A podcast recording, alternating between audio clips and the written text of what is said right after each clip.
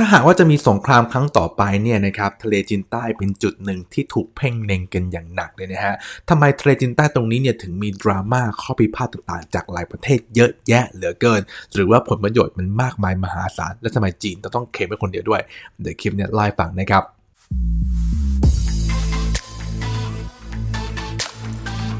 สวัสดีเพื่อนทุกคนนะครับ ผมคิมฮะผมเป็นนักลงทุนแล้วก็เจ้าของหนังสือที่ชื่อว่าความลับอสังหาที่คนรวยไม่เคยบอกคุณนะครับ คุณอยู่กับช่อง Property Expert ไลฟ์ที่มาพูดคุยกันถึงเรื่องอสังหาริมทรัพย์ ถ้าคุณรักอสังหาเราคือเพื่อนกันครับ เพื่อนๆเคยสงสัยไหมครับว่าทำไมทะเลจีนใต้เนี่ยหรือทะเลแถบนี้เนี่ยใกล้บ้านเราเลยเนี่ยนะครับถึงมีข้อพิพาทถึงมีหลายประเทศเนี่ยต่างจะมาเคลมพื้นที่สิทธิ์ในตรงนี้มากมายเหลือเกิน โดยเฉพาะอย่างยิ่งนะครับทางประเทศจีนเนี่ยได้ทำการเคลมพื้นที่ตรงนี้เนี่ยกว่า 90%ของพื้นที่ทั้งหมดด้วยครับซึ่งพวกเขาเนี่ยนะครับได้อ้างถึงประวัติศาสตร์การปกครองของจีนในทะเลจีนใต้ในฝั่งนี้ถึงแม้ว่าชาติตะวันตกเองสหรัฐอเมริกาเองหรือคนรอบข้างเองเขาก็ไม่ได้ยอมรับคำข้ออ้างนั้นของทางจีนครับจึงเกิดเป็นข้อพิพาทระดับโลกเป็นดราม่าระดับโลกเลยนะครับแต่ถามว่าทำไมทะเลจีนใต้ถึงสำคัญอะไรขนาดนั้น จนถึงจีนต้องทำอะไรแบบนี้ด้วยครับ ซึ่งต้องบอกในภาพรวมของโลกก่อนนะครับ การเดินทางทางเรือเนี่ยมีความสำคัญกับโลกมาอย่างช้านานตั้งแต่สมัยโบราณจนถึงทุกวันนี้เลยครับ ซึ่งภาพในหัวของพวกเราหลาย ๆ คนจะเห็นภาพถึงเรื่องของการค้าขายถูกไหมครับการค้าขายระหว่างประเทศเนี่ยเขาก็ใช้เรื่องเรือกันครับ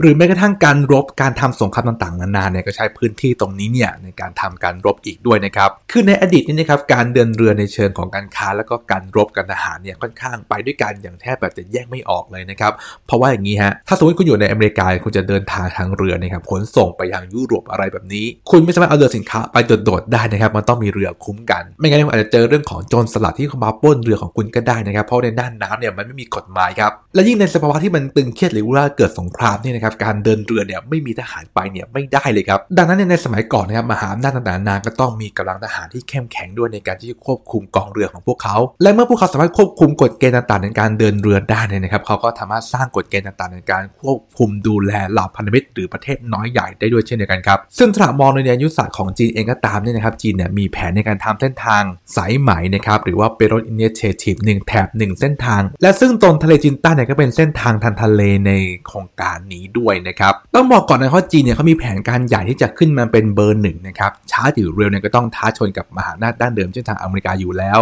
ถ้าเขาไม่สามารถครอบครองตัวน่านน้ำได้เนี่ยหรือจุดยุทธศาสตร์สำคัญได้เนี่ยสุดท้ายยังไงเขาก็โดนตีแตกอยู่ดีครับซึ่งมันจะซ้ำรอยแผนเดิมของจีนในสมัยก่อนนะที่จีนเนี่ยมีเขตเศรษฐกิจที่เติบโตอย่างดีมาก แต่ว่าอ่อนแอด้านการทหาร เพราะว่าประเทศเนี่ยสงบเกินไปครับเพราะทหารอ่อนแอเนี่ยก็ถูกลุกลามต่างๆนานาแล้วซึ่งทะเลจีนใต้เนี่ยก็เป็นจุดสำคัญที่ถูกปิดล้อมและทางจีนเนี่ยพ่ายแพ้ยับในช่วงอดีตครับดังนั้นนี่คือบทเรียนสำคัญของทางจีนด้วยนะครับที่ต้องทำการยึดครองนะฮะหรือครอบครองจุดยุทธศาสตร์สำคัญตรงทะเลจีนใต้เนี่ยเพื่อปกป้องความมั่นคงของประเทศครับแต่ซึ่งการเคลมสิทธิ์90%ของทะเลจีนใต้ทั้งหมดอะไรแบบนี้นี่นะครับมันก็ค่อนข้างที่จะดูไม่เหมาะสมเท่าไหร่กับประเทศน้อยใหญ่ที่อยู่ในบริเวณนี้ครับและถ้าหากดูสิ่งที่นอกเหนือจากยุทธศาสตร์ของจีนนะครับทะเลจีนใต้เป็นแหล่งที่มีความอุดมสมบูรณ์ด้านพลังงาน ด้านการประมงอีกด้วยนะครับว่ากันว่านี่คือขุมทรัพย์สำคัญนะครับไม่แพ้กับประชาติที่ผลิตน้ำมันได้เยอะๆเลยครับต้องบอกว่าขนาดของทะเลจีนใต้เนี่ยมีขนาดที่ค่อนข้างใหญ่มากเลยนะครับกินบริเวณประมาณ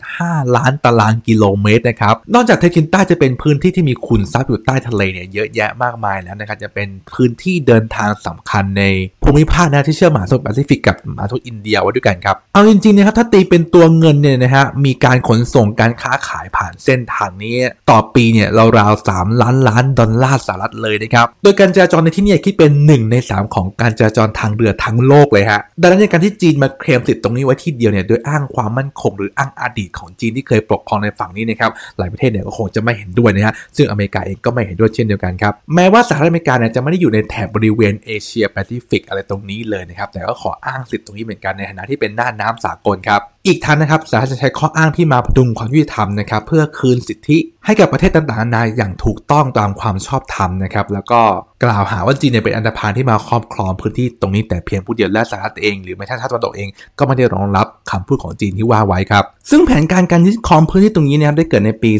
2012 นะครับที่ได้ทำการอพยพประชากรของตัวเองเนี่ยนะครับลงไปตั้งถิ่นฐานในทะเลจีนใต้ มีการสร้างเมืองเล็กๆนะฮะชื่อว่า Sansha City ซึ่งเป็นศูนย์อำนวยการบริหารโครงการที่จีนอ้างว่าเป็นกรรมสิทธิ์บนเกาะ Woody หรือเกาะยงซิงในหมู่เกาะพาราเซลนะครับซึ่งตรงนี้ได้ถูกยกระดับนะครับเป็นเขตการปกครองที่เป็นจังหวัดของจีนอีกด้วยครับซึ่งรัฐบาลจีนเนี่ยได้เปลี่ยนชุมชนชาวประมงที่เมืองแห่งนี้นี่นะครับกลายเป็นที่พักอันทันสมัยด้วยนะครับมีการสร้างเรือปฐมธนาคารโรงพยาบาล มีการติดตั้งระบบสื่อสารโทรศัพท์ต่างๆนานนะครับถูกเรียกว่าเป็นมัลดีฟแห่งแดนมังกรอีกด้วยนะฮะ อันนี้ก็เป็นการเริ่มต้นครั้งแรกที่ส่งประชากรเข้าไปอยู่ก่อนนะครับ แล้วก็เริ่มขยายพื้นที่ไปยังหมู่เกาะอื่นๆด้วยครับ โดยจีนเนี่ยได้ทำการก่อตั้งเขตบริหารระดับอำเภออีก 2 ที่ 2 เขตด้วยกันนะครับภายใต้การปกครองของนครซันชาที่พูดไปครั้งที่แล้วครับ ซึ่งต่อจากนั้นนะครับจีนก็ได้ทำการถมทะเลนะฮะสร้างเกาะเทียมขึ้นในหมู่เกาะสเปรลี่ครับซึ่งการมาครั้งนี้เนี่ยไม่ได้มาเล่นๆนะครับคือเอากองกำลังเอาทหาร รวมถึงรันเวย์นะครับสามารถเอาเครื่องบินมาลงตรงนี้ได้นะครับก็เรียกว่าเป็นกองทัพย่อมๆเลยครับซึ่งประเด็นนี้ก็ค่อนข้างถกเถียงอย่างมากมานะครับเพราะหมู่เกาะสเปรลี่เนี่ยอยู่ตรงกึ่งกลางเลยนะครับอยู่ดีจีนมาเคลมตรงนี้แถมถมเกาะทำลายแนวปะการังกันเละเทะเลยเนี่ยนะฮะเราไม่พอนะครับยกพลทหารยกกองกำลังมาวางตรงนี้เนี่ยเรียกว่าตั้งป้อมกันเลยครับอารมณ์เหมือนจริงก็คงรู้ครับว่าพื้นที่ตรงนี้มันค่อนข้างสุ่มเสี่ยงต่อการพิพาทต่างๆนาจากหลายประเทศถูกไหมครับก็เลยต้องรีบยึดหัวหาดก่อนวางกองกำลังก่อนถ้าจะลบกันก็เจอกันได้ประมาณนั้นเลยครับโดยจีนเนี่ยนะครับกล่าวอ้างว่าเขาเนี่ยใช้สิทธิในการป้องกันตัวนะครับโดยการจัดตั้งขีปนาวุธ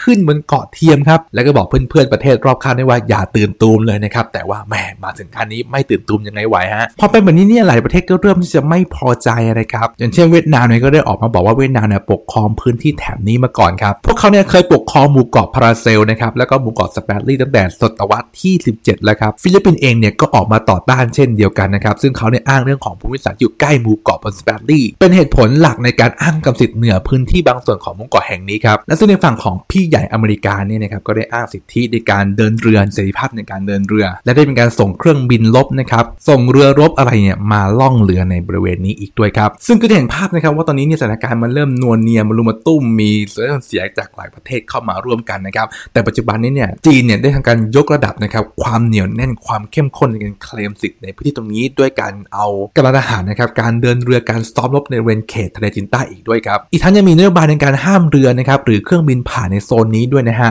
ห้ามชาติอื่นเนี่ยมาทำประมงในบริเวณที่สมทะเล และพัฒนาเกาะเทียมครับ ถึงแม้จะมีแรงกดดันจากสหประชาชาตินะครับรวมถึงอเมริกาชาติตะวันตกเนี่ยนะครับ เอาจริงเนี่ยก็สายตาคนทั้งโลกนั่นแหละครับ แต่ว่าจีนเนี่ยก็ไม่ได้แคร์แต่อย่างใดครับ ซึ่งการกระทำของจีนแบบนี้ทำให้อาเซียนเนี่ยนะครับค่อนข้างที่จะแตกแยกกันพอสมควรเลยนะครับ เพราะว่าที่จริงเนี่ยก็ไม่มีใครอยากจะมาลบหรอกนะครับ ซึ่งหลายประเทศเนี่ยก็อยากอยู่แบบสงบสงบนะครับ แล้วก็ค้าขายกันถ่วงดุลคันอำนาจซึ่งกันและกันนะครับ และพอมีข้อพิพาทตรงนี้นี่นะครับก็ทำให้ทางอาเซียนเนี่ยเสียงแตกบางคนไปเข้าาฝั่งอเมริกา บางคนไปเข้าฝั่งจีน สุดท้ายเนี่ยก็ยังหาข้อตกลงว่าใครควรได้ส่วนไหนเนี่ยไม่จบเลยครับ ซึ่งจะให้ยอมก็ยังไงอยู่ แต่จะให้จีนถอยเนี่ยก็คงจะถอยไม่ได้นะครับ ถ้าจะมีการเปลี่ยนแปลงอะไร อาจจะเกิดความรุนแรงเกิดขึ้นในโซนนี้ก็ได้ทำให้คนเนี่ยเริ่มมองว่าแหมถ้าจะเกิดอะไรเนี่ยเกิดสงครามเนี่ยอาจจะมาจากจุดนี้นะครับรวมถึงพื้นที่ไต้หวันด้วยครับเพราะต้องยอมรับว่าจีนเนี่ยเขาคิดการใหญ่เนี่ยเขาจะเป็นอันดับหนึ่งของโลกนะฮะสุดท้ายก็ต้องชนพี่ใหญ่อยู่ดี ถ้าไม่ทำวันนี้เนี่ยวันหน้าก็ต้องทำนะครับ และถ้าไม่ทำเนี่ยยังไงก็ขึ้นเป็นอันดับหนึ่งไม่ได้ยังไงโดนอเมริกาาจ่อปาก จบอยู่ดีครับ แต่ทั้งหมดทั้งมวลก็ทำให้ความตึงเครียดในหน้าน้ำทะเลจีนใต้เนี่ยนะครับมันตึงเครียดมากขึ้นนะฮะ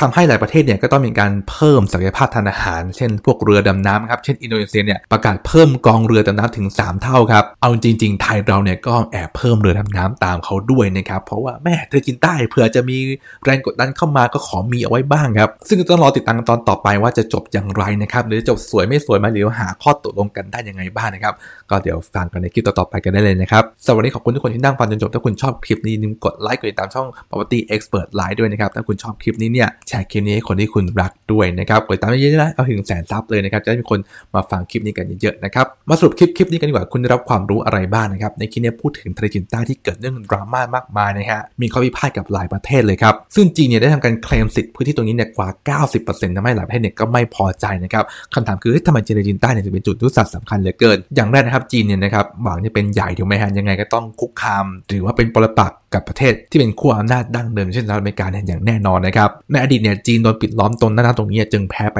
และทำให้ประเทศเนี่ยถึงกับล่มสลายเลยครับซึ่งในอดีตในการเดินเรือเพื่อการค้าขายกับเรื่องของการทหารเนี่ยมันเป็นเหมือนไปด้วยกันเลยนะครับเพราะต้องมีคนคุมเรื่องของกองเรือ และพอคุมเส้นทางนั้นเนี่ยก็คุมเรื่องของกฎเกณฑ์มาตรฐาน ระบบระเบียบของการเดินเรือได้ทั้งหมดเลยครับซึ่งจีนก็มีแผนโครงการใหญ่นั่นคือตัว Belt Initiative หรือ One Belt One Road หนึ่งแถบหนึ่งเส้นทางนะครับและเทปทะเลจีนใต้เนี่ยก็เป็นเส้นทางทางทะเลเลของจีนด้วยครับทะเลจีนใต้เนี่ยเป็นหน้าน้ำสำคัญในการเดินเรือนะครับหนึ่งในสามของรุ่มเทรดการเทรดทั้งทั้งโลกเนี่ยอยู่ทะเลจีนใต้ตรงนี้ครับอีกทั้งยังมีทรัพยากรทางธรรมชาติอยู่ใต้ดินเนี่ยมากมายทั้งเรื่องของแก๊สธรรมชาติ พลังงานน้ำมันนะครับหรือแม้กระทั่งปะการัง และก็ทรัพยากรทางทะเลมากมายครับซึ่งทำให้หลายคนเนี่ยก็จ้องตาเป็นมันนะครับรวมถึงพี่ใหญ่อเมริกาด้วยที่จะเอาสิทธิเสรีภาพในการเดินทะเลเนี่ยนะครับมาพูดในฝั่งนี้ด้วยครับจีนเนี่ยทำการเริ่มจะครอบครองพื้นที่ตรงนี้ก่อนนะในปี 2012 ครับโดยนำผู้คนเนี่ยมาอยู่บนเกาะนะครับสร้างสาธารณูปโภคสร้างโรงเรียน สร้างบ้านสร้างเมืองนะครับแล้วก็ได้ขยายมาเป็นหมู่เกาะสเปรดลี่ครับแต่มาครั้งนี้เอาจริงนะครับซึ่งทำการถมทะเลด้วยแล้วก็วางอาวุธยุทโธปกรณ์ สนามบินนะครับท่าเรือ